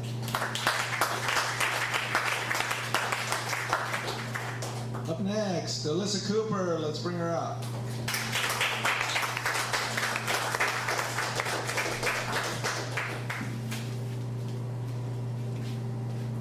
Hi. Um, so this year I got an Ontario Arts Council grant, and when I was writing the application, I told the Arts Council that I wanted to write a book about my grandmother and her heritage and genetic pain and that kind of stuff, with the full expectation that if I actually got the grant, she would be able to help me do that. And then I submitted the grant in October, and she died the first week of November. So I've had this like weird relationship with this book that I'm writing because instead of being like, "Yay, I get to write poetry today," it's like, "Oh, fuck, I get to write poetry again today." Um, but everybody else has been reading poems about death and stuff today, so at least I'm in good company while I read another poem about death. August hurts the hardest. That time of early harvest when summer is trying to slip away, feet worn raw and dripping, slathering lips, limping down alleyways and whimpering. When insects crawl across salty flesh like this body is already dead, hornets swarm me. Know that I am one of them, carnivorous and sharp and wrapped in paper. My grandmother used to grow snapdragons taught me to pinch their throats to make their mouths open wide, gave me clippings wrapped in damp towels. But they didn't take root without her. Everything is yellow in this dying summer month hornets and flowers and livers, everything is translucent. Like a leaf held against the sun, everything smells like rotten fruit, plums dropping off branches and bleeding on the pavement. This is the month of fruitless harvest of orchards emptied, of sweat crusting white at the corner of my mouth. Let me work, the ever patient gardener. Let me work and let me burn, mouth open wide like a strangled snapdragon.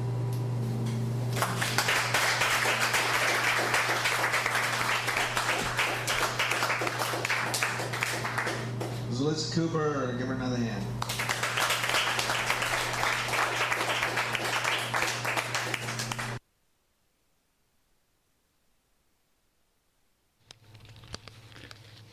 And that was, uh, get on the right spot here. You just heard readings by Devin G.A., Ann Graham, Bob McKenzie, Sarah Emtish, and Alyssa Cooper in the second half of, and I should say in the second round as well, since we had three that night. So, second half and second round of the monthly and the Journey Continues uh, open mic series at the Elm Cafe. The next uh, group in the round, there are going to be, let's see, three more poets. I'm going to play this hour because I am, again, going to spend a lot of time sharing a lot of events. So, up next, you are going to hear Lyle Merriam, Tia Lunn, and Eric Folsom. Lyle, you got another one? Lyle Merriam, let's bring him up.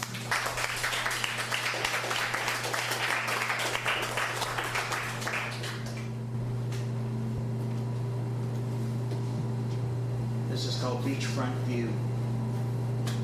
I look across the water and I see the other shore. From my place here on the beach, I can see the sailboats reach and the mark they're making for. I imagine what it's like to be standing on those decks. As they take the upwind leg, back on shore there'll be a keg, and they're already planning what's next.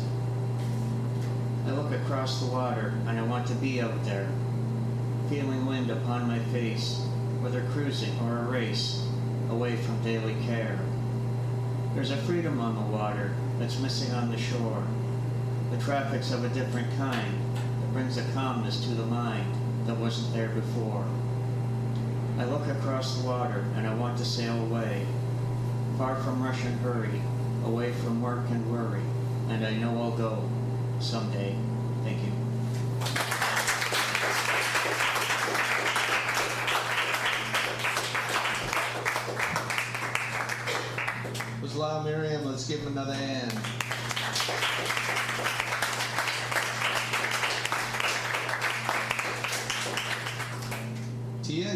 For another one?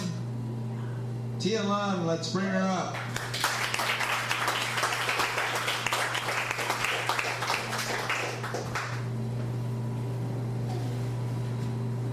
Most of this poem came from a love letter I recently found that I guess I wrote when I was 16 or 17. It was really sappy and kind of embarrassing. You're soft in the quiet way, too. Like when we're just sitting around and looking at our hands. I feel stiller than I've ever been in those moments when you kiss my fingertips. Everything is just silent and calm and perfect. The person I love only exists in my mind. You'd think that'd make me my own soulmate or something. But your voice sounds like my pulse, or maybe the other way around. I can feel it in my head.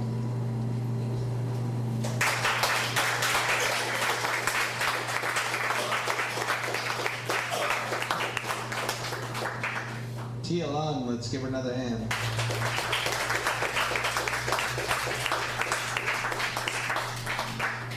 Up next, Eric Folsom. Let's bring him up.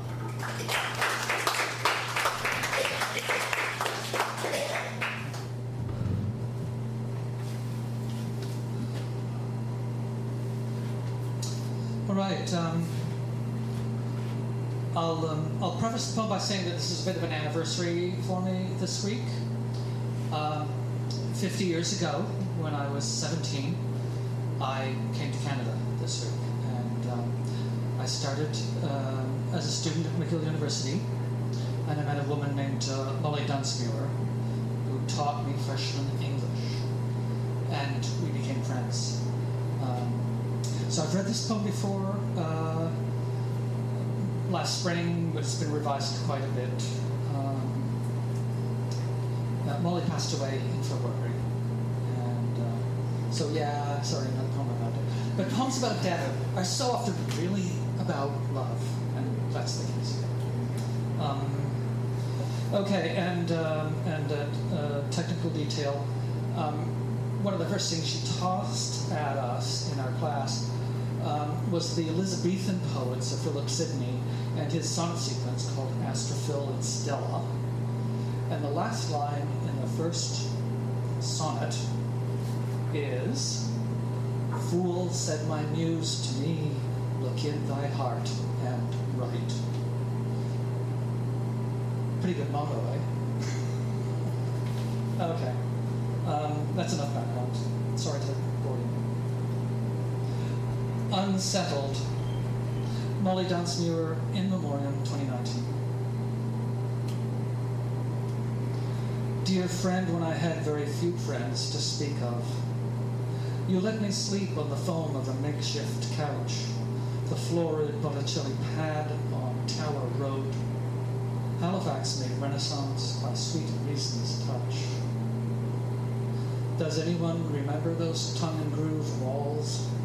And the overweight cat, Candy's skeptical face, the mugs of instant Sanka, tall kitchen stools, night walks beside the ocean, tilting time and space. Your apartment was the local bakery once. Narrow living room shop, vending cakes and bread, the stirring, the rising from your kitchen workspace. An old oven, the high loft where you made your bed. At McGill, two years before I was 17, you, five years my elder, dark hair done up in braids, County Antrim woman and Shakespearean girl, my first year English teacher, sharp and unafraid. You taught Sir Philip Sidney's and Stella, asking, Hath this world aught so fair as Stella is? Puzzling out the diction to get the music clear, quick wit, joyous phrasing that made the sonnet his. Cutting corners, I submitted old high school verse, poetry permitted when your essays were due. You weren't the least bit fooled, responding with concern. Never be this lazy, always make something new. Embarrassed, I began to get more serious. Went to readings and workshops, writing every day, studying Charles Olson and his Black Mountain work, Marvell and Bob Dylan, the hip and the outre. You took law at Dal, and I sorry. You took law in Halifax, and I switched to Dal. Inspired to imitation, altering life's course. Impecunious student, clumsy for knowledge. You rescued me so often, that oddly dark horse. With feigned amusement, you observed my first affairs. Sister of smirks belying fresh romantic dreams. But friendliest compassion, beyond mine for myself, perfect trust that our hearts were tougher than they seemed. All this time later, your obit and Mike's emails. Notice you've left softly, fa- fair moon setting at night. Unsettled in this grief, I can't thank you enough. Fools said my news to me. Look in thy heart and write. Thank you.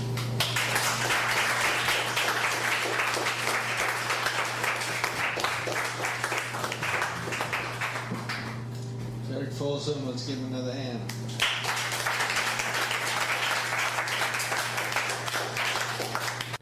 And you just heard readings by Lyle Merriam, Tia Lund, and Eric Folsom in the second round and in the second half of the monthly And the Journey Continues open mic reading in that series at the Elm Cafe. And uh, suppose I should probably do this now, and I'll be right back.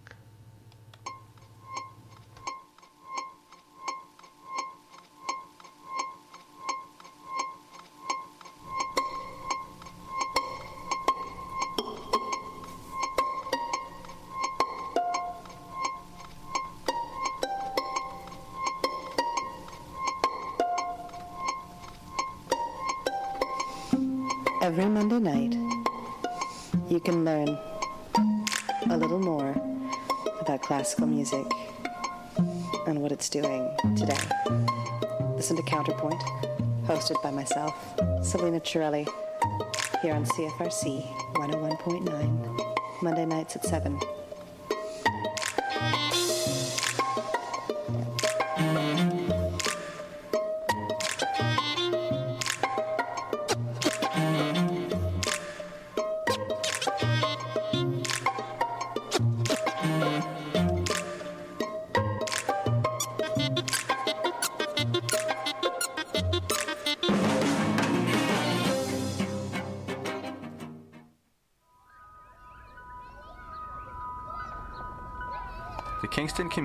House for Self Reliance, widely known as 99 York, has for 30 years been providing a central, low cost meeting space for groups that allow like minded people to come together to learn from one another, to share resources and trade skills.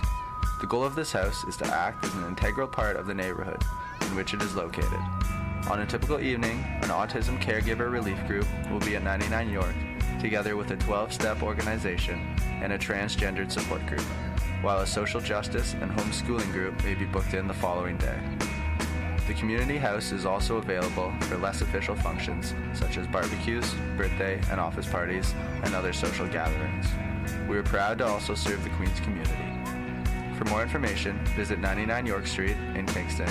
Go to www.99york.org, email info at 99york.org, or call 613 542 1136.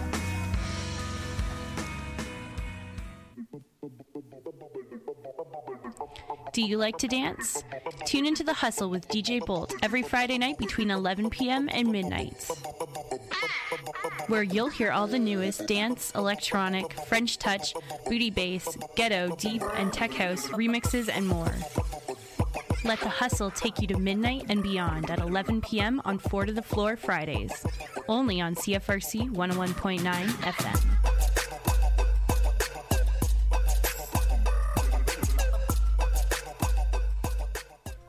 Youth Diversion Program is a charitable organization which has offered service to youth in the Kingston area since 1974. The goals of the organization are to allow youth to take responsibility for their behavior, to reduce the number of youth involved in the young offender system, to reduce the number of people victimized by youth in our community, and to involve the community in youth corrections. The Youth Diversion Program believes that all members of our community have the responsibility to provide all youth with the opportunity to develop and grow to their fullest potential. They work in partnership with the community to develop quality programs to assist youth to make positive changes in their lives and at the same time take responsibility for their actions. For further information, call 613 548 4535 or email info at youthdiversion.com.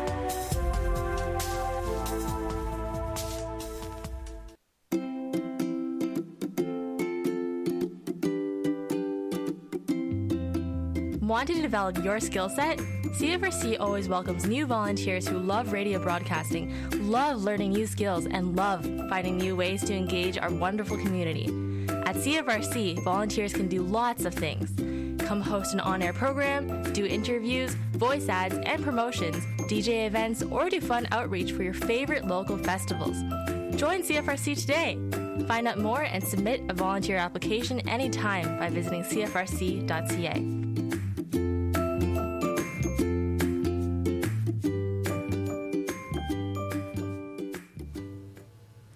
And you are listening to Finding a Voice here on CFRC 101.9 FM. We are located in Lower Carruthers Hall, Queen's University, Kingston, Ontario. My name is Bruce, here every Friday afternoon from 4 to 6 o'clock. We do stream live online as well at www.cfrc.ca. And I do have several minutes to share some events, mostly because I really need to, because there are a lot of things going on.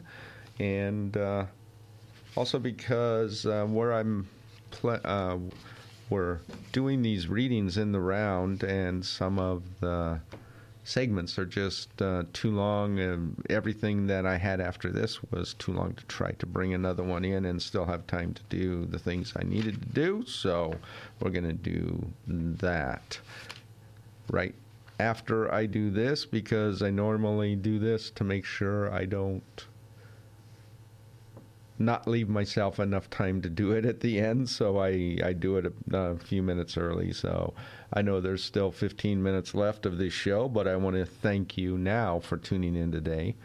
Uh, again, you have been listening to Finding a Voice here on CFRC 101.9 FM. I hope you can tune in next week. I think uh, what I will be doing, uh, I will be uh, there was a recent event, uh, what, a week and a half ago, two weeks ago, two weeks ago now. Unbelievable. Where does time go? Uh, 100,000 Poets for Change. And I'm hoping to come in tomorrow and uh, get some of those readings edited, and we'll get them on the air next week. But we'll also end up uh, end the rest of the readings. I think there were three more groups of readings uh, at the open mic at the Elm. So that's what you're going to hear on here next week. So I hope you can tune in for that. I do uh, want to remind you again, as I did in the bottom of the first hour, that each hour of this show each week is uploaded to my blog space for it shortly after I get home and uh, after the show ends. And uh, you can find that at Finding a Voice on cfrcfm.wordpress.com. It will remain there for four years. And uh, let's go ahead and go into the events. I think my voice isn't going to hold up for uh, 15 minutes, so I did bring, uh, just if I need it, I brought uh, one piece of music, so I will throw that on. How's that? So let's do this. We've got some weekly events, and I'm going to give you. Going to breeze through these only a little bit, just because uh, we do have some other events coming up this week. So uh, there is a weekly writing group uh, called the Limestone Writers Group. They do meet uh, at this time of year, so anyway, from September through April at 7 p.m. in the room 239 of Stauffer Library uh, to critique and uh, support one another's writing. Says fiction, poetry, nonfiction, and memoir are all, represented. Uh, they don't, well, I'm not going to go into that. There are other times of the year they meet differently and don't meet, but that's not important. The next meeting that you need to know is October 9th. If you're interested, contact David at dpratt1939 at hotmail.com. Now, there are four, these are temporary weekly events. Uh, the Limestone uh, Writers uh, Writing Group that I just mentioned actually meets 11 months out of the year. These are shorter term events that Kingston Frontenac Public Library has set up. So I'm going to give you a brief title and description. There are four of them. And uh, the website that you'll need to or you'll want to resource, uh, here's the link www.kfpl.ca, and that's Kingston Frontenac Public Library's website. So, what they are doing on Mondays, all the way, it began the first part of September and is going through a few more weeks yet. October 21st, but uh, not on Monday the 14th because that's Thanksgiving. So it's actually going to be at the Sydenham branch, and uh, this is it's called uh, Grown Up Story Time, and it's a weekly Monday event. Uh, let's see, it's held from 11:45 a.m. to 12:30 p.m. and what uh, programming. It says pro, their programming assistant there will read stories, articles, etc. aloud, and it's open to adults. So that's kind of cool. That's different and really cool. And uh, the another Kingston Frontenac Public Library one is a Tuesday evening genealogy drop-in, and this one is going to be held in uh, the Central Branch, so 130 Johnson Street. Again, the website, uh, www.kfpl.ca. It will be the same for all of these.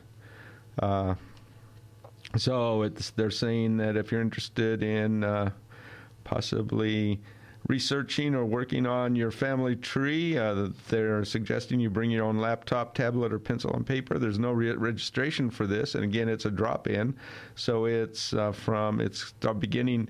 Well, actually began in the mid-September on Tuesdays, so it's going to be every Tuesday through November 5th from 6:30 to 8:30 and uh, it says no registration is next necessary and all are welcome. Uh, then uh, there's one coming up uh, that's already started. You know, I'm not going to mention this one because uh, it's already started, and you really need to sign up for all five sessions. So, what is today? Yeah, the first one's already passed. There is another uh, sort of drop in, I believe. It's for because November is National Novel Writing Month. Excuse me a second. They are going to uh, th- open their doors uh, to adult and teen writers. It says, yeah, drop in sessions, no need to register. Excuse me again. And free Wi Fi, electrical outlets, it even says maybe a few snacks. So these are going to be held uh, from different hours in different uh, branches. So I would suggest you just uh, go to the website. Uh, there are like two. Uh, one is already one is happening uh, this coming Monday at the Central Branch from two to four p.m. there's going to be one on Monday. They're calling them two practice or something like that. Uh, and this is all part of the in uh, NaNoWriMo. NaNoWriMo, there I got it right. I got the right accent. Uh, they're all Monday sessions, uh, and they call them two prep sessions in October, four write-in sessions in November. And it's again, I don't know if I mentioned it, but open to adult and teen writers. It's happening at the. I, after the one this Monday at the Central Branch. The next one is Monday, October 28th at from 7 to 9 p.m. at Calvin Park Branch. And uh, then in November, every Monday in November, going to be Central Branch on November 4th in the evening, Isabel Turner Branch on November 11th in the evening, Calvin Park Branch in the afternoon, and uh, on November 25th, then back to the Central Branch for an afternoon writing time, I guess. Okay, let's go ahead and jump into what time is it? Yeah, I got time for. We'll get through this week's anyway. Uh, Hugh G. La, I will read from and launch his latest book, When You Tangle with Death, She Leads. That's happening this Monday, October 7th from 7 to 9 p.m. Uh, there will be the following night, again at Novel Idea, a triple book launch reading. Uh, Miranda Pearson, Sharon Berg, and Elizabeth Green. Miranda Pearson will uh, launch and read from her new collection of poetry called Rail. Sharon Berg from her collection of short fiction called Naming the Shadows. She has another book too, I believe, that she's bringing with her. And Elizabeth Green from her much anticipated uh, Dowager uh, Empress Poems of Adele Wiseman. So uh, that's happening Tuesday, October 8th uh, at from 7 to 9 p.m. And uh, on Wednesday, October 9th from 7 to 9 p.m. This is open to the public. It's at the uh, Currie Hall of the Mackenzie Building. Uh, the it's going to be Kate Armstrong delivering this year's Young Memorial Lecture in Currie. Uh, public is welcome. Everyone's welcome to attend. So that's happening on campus uh, at RMC, I should say. And so, with that, uh, I, my voice, I'm losing it. So, I'm just going to again thank you for tuning in today. I do have a song uh, from the early 1990s, a group I heard way back then. I don't know if they're still around, but they're called October Project. And this song is called uh, Take Me As I Am. Hope you can stay tuned for Saltwater Music at the top of the hour and uh, have a great weekend and week ahead.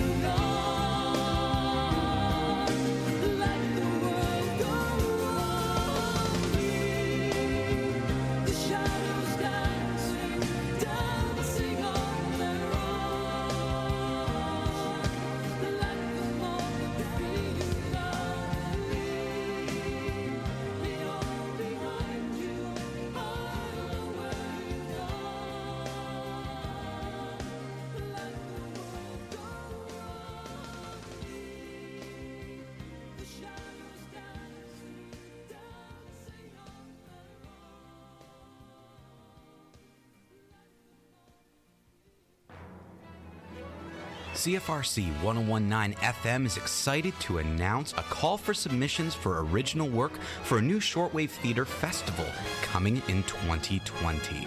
This is a radio play festival, and guess what? You get paid for your work. For more information on shortwave theater, visit cfrc.ca slash shortwave or give us an email or call anytime. The deadline for submissions is coming up October 10th, so don't waste another moment and visit cfrc.ca.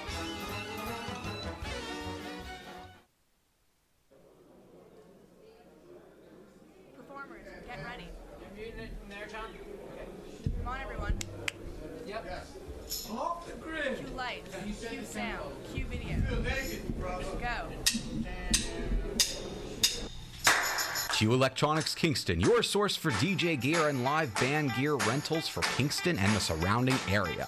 Brands such as Pioneer, Technics, Rane, and so much more. New digital and vintage analog in stock for rental. Full white glove delivery, setup, operate, and loadout services for theater, dance floors, and live music festivals. Q Electronics, lighting, sound, and video. Look us up on Facebook for more.